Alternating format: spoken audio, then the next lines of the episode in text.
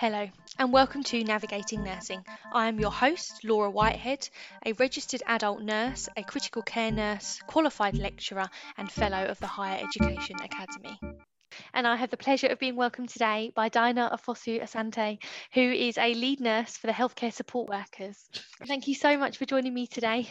Thank you so much, Laura, for the opportunity to share. Because really, I contacted you on Twitter, which has been a godsend for this series, uh, because I'd never, I'd never heard of, of lead nurse for the healthcare support workers as a role, Okay. um, and we're gonna and we're going to get onto that a little bit in a minute. Going to go right back to the beginning of your career. Were you always interested in nursing? Did you always know that you wanted to be a nurse? no, so I was never the one that would say to you, I've always wanted to be a nurse. No, actually, my background was accountant. I'm actually a part qualified accountant. Oh wow! Um, yeah, I studied accounting as far as doing my AAT. And then That's uh, a really long process, isn't it? it One of my friends is working his way through the exams, and it's it's taken a while. Yeah, yeah. So I did then, um, that was a while back saying that I went to college and did that. And then halfway through, when I got um a job as a payroll, more like a bookkeeper, I didn't enjoy at all. I realized that a desk job wasn't for me. So then that time my mom actually worked in a hospital and said, Why don't you try nursing? I was like, I don't like hospitals, but I'll give it a go. Because at that time, I didn't, I mean, it wasn't going to cost me anything to go into nursing training. All I needed to do was actually enjoy myself while doing it. So I took up a voluntary work within my local area, looking after elderly care people, and I loved it. So from then, um, I said, okay, fine, then I'll go into nursing. So that's how I actually started my nursing journey. Um, so then I did then do an access course to nursing because I had no background, saying that I didn't do most of my basic training was from um, Ghana, where I come from. So I did my access to nursing training and then gained admission into the University of Surrey. Ah, So how I did you find from- that access to nursing course? Did you find that it kind of set you up for your degree? It did in a way, but because I felt like, well, I was kind of a mature student, let's put it that way. But it did um, open my eye to some of the things, not the clinical sort of nursing aspect, but then the maths, the literacy, the numeracy, because it was totally different. So the academic writing and stuff was a good start to go to university with, because I hadn't done that for a while. I'd only known um, sort of course accounting and stuff like that. Yeah, it's a totally different. Yeah, it's a totally different. Um, and then trying to get to know the anatomy and the physiology of Mhm. everything. So that was good to sort of do before going to university. Um, I would say And was the University of Surrey always a university that you were interested in, or was I it mainly was. where you lived? yeah, definitely was one of my top places that I wanted to go to.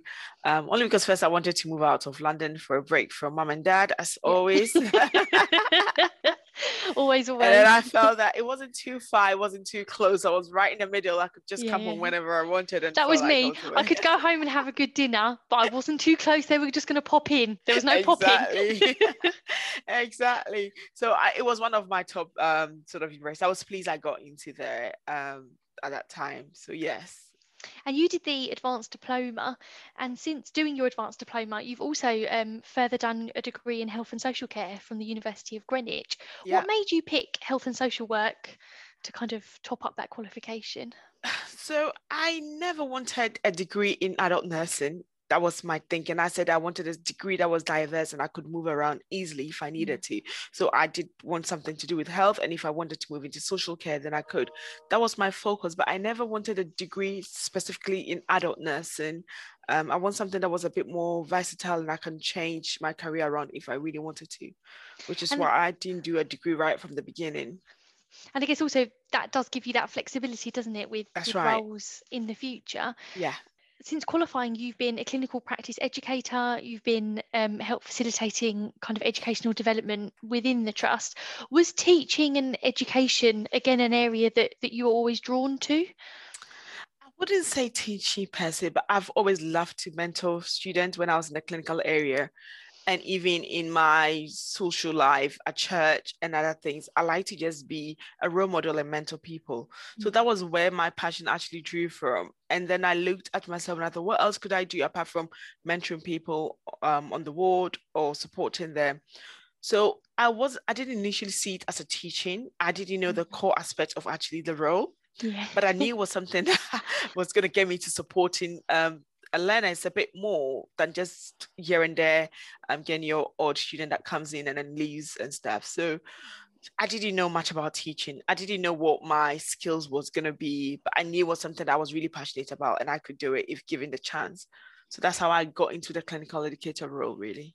I think you've highlighted a really good point about, you know, you doing mentoring through your church. I think some of the times we don't think about our skills that we have outside of our jobs, do we? We kind of almost treat within nursing like, oh, if it's not directly to do with patients or it's not directly to do with the hospital, it's got nothing to do with like I remember my teaching job, I'd done loads of kind of yeah, youth work and volunteering. And I remember in my interview for my lecturer job, and they were like, Well, have you ever, you know, taught lessons or marked and I was like, oh yeah, I've taught loads of lessons. And they yeah. were like, why did you not even mention this on your application? And I was like, oh, I didn't really think it was relevant. Exactly. So I think it really raises a good a good point that we really should think of our whole kind of lives. That's right. When we're applying, as it, it really can help us, yeah, to even yeah. get an interview or, or get the job eventually.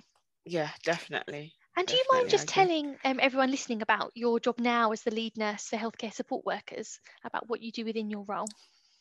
Okay, so as a lead nurse for healthcare and saying that I've only been in the role for just coming to two months. oh wow! So congratulations uh, on your new thank appointment. You, thank you. And the good thing is, it was the same team where I worked as a clinical practice educator and a, a practice educator as also not much of change. But what I currently do now, um, it's actually focusing on our workforce, which is the healthcare support workers.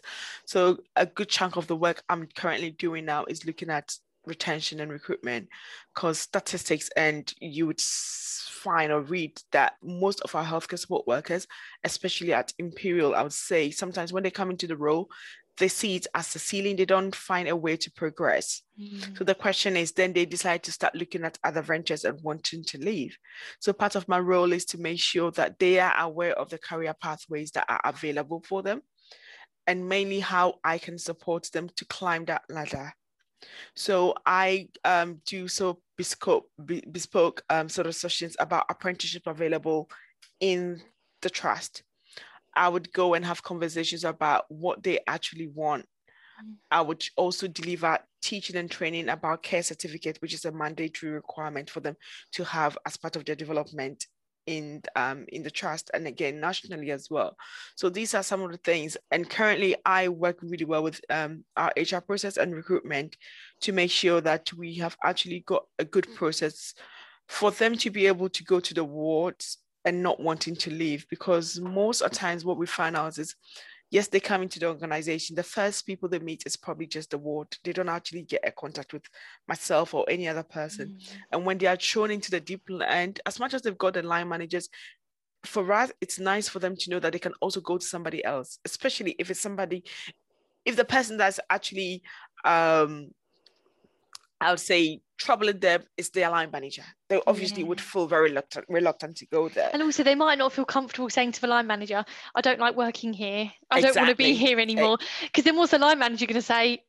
Okay, yeah. leave. Where at no, least totally, you're that. Yeah, totally agree because we've had quite a few scenarios and in my role, what I'll do is I'll look at other ventures. So I'll speak to other departments and see if they've got vacancies rather than for them to leave. Mm-hmm. If I've mm. got an idea of what would suit them, then I'll try and liaise that for them as well. So that's a bit of a chunk of what I currently do now. I think as well, I think sometimes it's hard for everyone to work out what else is available. And we've yeah. all done jobs that we haven't enjoyed. And we've actually thought, maybe I'm going to leave. Maybe I just shouldn't be a nurse anymore. And actually, when you find a role that you love and that you're amazing at yeah without that person to kind of facilitate that or make you aware that's right it's a really key process also because i'm a, um, a program leader for a group of apprentice students oh, okay. who um who are now just finishing off their bs their adult nursing bsc and they've gone through quite a long process to, to kind of finally you know develop and get their degree and, and become registered nurses and wow. i think if you'd asked all of them you know five years ago they would never have thought four years ago three years ago they would ever be able to be a registered nurse. And actually the apprenticeship has given them that opportunity that's right. um, that wouldn't have been available before. Yeah, and was it a natural was it a natural progression for you from the education team to this current role? What made you kind of move on? I'll say it was a natural process. It's something that I've always been passionate about. And to be honest, even when I stepped into my clinical practice educator role, at that time, the one that was in post, I could relate to her so much. I was really keen and interested in what she used to do. And I would step in in some of the sessions that she delivers and offer myself to say, Yes, I'd like to do it if you don't mind. So it was something that I was always really passionate about. And I always see the healthcare support workers as much. I would say they are the most valuable people in our workforce. And I feel like if eyes are not on them, then as an organization, we are falling apart. And if we can build our workforce, our healthcare support worker workforce, then of course, then we have a future for the organization because these are the same people that would, like you said, be trained to become nurses one day, be trained to become the chief nurse. And if we can keep them and look after them, then as an organization, we have a foundation really. So I've always been passionate about the role, really, and just really looking at that workforce in particular. And have you got any advice for anyone that's in a leadership role or looking to kind of become um, a lead nurse? Oh, I would probably say stay positive. Um, uh, this is my, is my key golden rule. It's not easy. The challenges are vast. Um, there are days that I was like, did I really sign up for this? because you're dealing with a lot of people, and if you're not a pay, well, first of all, be patient because things will not happen as you want it especially when you are trying to put in a project work or whatever, because your time scale or your priorities are not the same as somebody's priorities. Mm-hmm. So that would make you realize that actually I need to probably step back a bit and give myself time. But for me, key, stay positive. Whatever you find yourself doing, just have that positive attitude towards it and you would excel. I think the patience is I'm the most impatient person that has probably ever been made, apart from my sister Lisa. Um, and I literally, I come up with an idea and I want the project done like by the next week. Like I came up with this podcast idea, but the next week I'd recorded an episode. So it's something that I'm having to learn even now, like through my nursing career. That yeah, not everything happens on the time scale that I've got in my head. And yeah. actually, it's not taking a long time. It's just I wanted it done 24 hours after the idea. And actually it can take six months it can take a year. That's right yeah. But that's okay. Yeah. So i think i think the time scales i think particularly as well when you're you've got a lot of people involved in a big project. That's right yeah. And that's actually, one thing i've actually recently learned really well. I think i've become a bit more tolerant in this role than my previous ones. Mm, yeah tolerance i think we've all got to learn. And have you got any advice for any student nurses or any kind of newly qualified nurses at the moment yeah, definitely. I would say, I think, and this is what I used to tell to, mm, I used to tell my student nurses, I would say sometimes our expectations do let us not let us down. Don't have such high expectations. I'm not saying don't have expectations, have some level of expectations. However, you should be open-minded and be willing to change when change happens. And I think with student nurses, again, sometimes their mindset that's throw them off and the expectations. So what they've been told at school, they come in and it's not the same, and they feel like it has to fix around there. So I always say, be open-minded, be willing to learn as a student in particular, and just have that open mindset. Your expectations must be lowered if it doesn't make if it doesn't meet if mm. you understand why I make if that makes sense because sometimes our expectations will let us down big time if we're not careful. So I'll say have expectations, but don't set them so high. Be open minded, be willing to learn. When change happens, be quick to adjust. Mm. And I think you would succeed with this in mind. And I think particularly I a lot of clinical areas have really changed a lot over the course of the pandemic, haven't they? And that's right. Students have gone into placement thinking they're working on a oncology post-op yeah. surgery ward, mm-hmm. and now it's a, a holding COVID bay. Yeah. And I've had students, oh, that wasn't what I signed up for. That wasn't what was on my allocation. That's... And we've just had to say, I didn't know that the ward was going to. In fact, no one that worked on the ward knew that it was going to change yep. until yesterday. Yeah.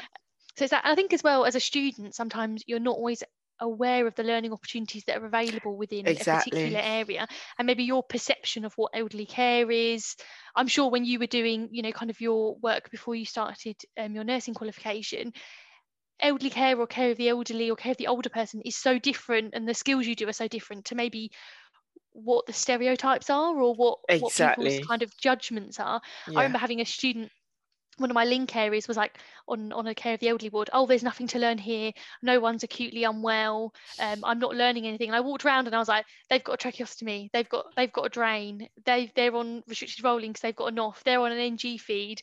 They've they're on hourly turns and like went through and I said so all of these things you you've been signed off? And they were like yeah. No no i haven't at all. And it's like don't look at kind of the age of someone or the condition. That's right.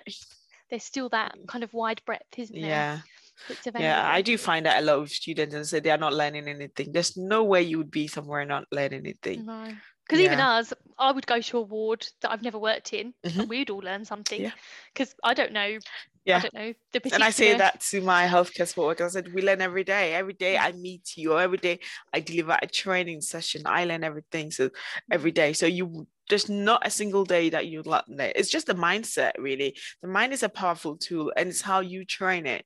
If you train your mind to say, "I'm not going to learn today," you're not going to learn. That's very true. Um, so, have you got any advice for any healthcare support workers that are listening to this podcast, and maybe they're stuck in their career, maybe they don't know what's available? Have you got any advice for them? So my advice is first of all, they need to know that they are really valued wherever they find themselves. They and I always say to my health because I don't know, I never want you to hear you say, I'm just a healthcare support worker mm-hmm. or I'm only a healthcare support. Honestly, they are so valued. Without them, I don't know which organization would be running without healthcare support workers. No, none would. Yeah. Would they? If they ever feel stuck, or especially when it comes to their career development and they need someone to talk to, they need to try and liaise, especially with their line managers. And if they can't get any joy, the clinical educators are there as well. And there is a lot of resources available on the internet. I don't think we do use our internet um, or I'd say our sources enough. There are so much resources out there.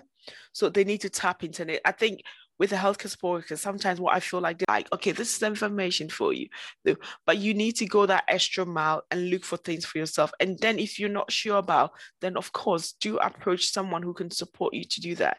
So key things is to go out there and look for information yourself. Because um, myself, and I set myself an example, I had, I didn't have enough knowledge about apprenticeship even when I was doing my nursing. No. I don't know. It's, I mean, I think it's a bit popular now, but I had no clue. No. I didn't know there was healthcare apprenticeship at all. No. Oh, it's one I didn't when I was been around. Exactly. And it's I figure out it's been around for a while. It's just that we haven't made an effort to actually think of apprenticeship as a career progression. We probably want to do the traditional university route, yes, and have that.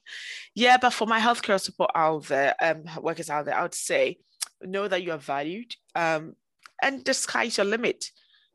The sky's your limit. You can do everything you want, really the sky's the limit. Nothing should stop them.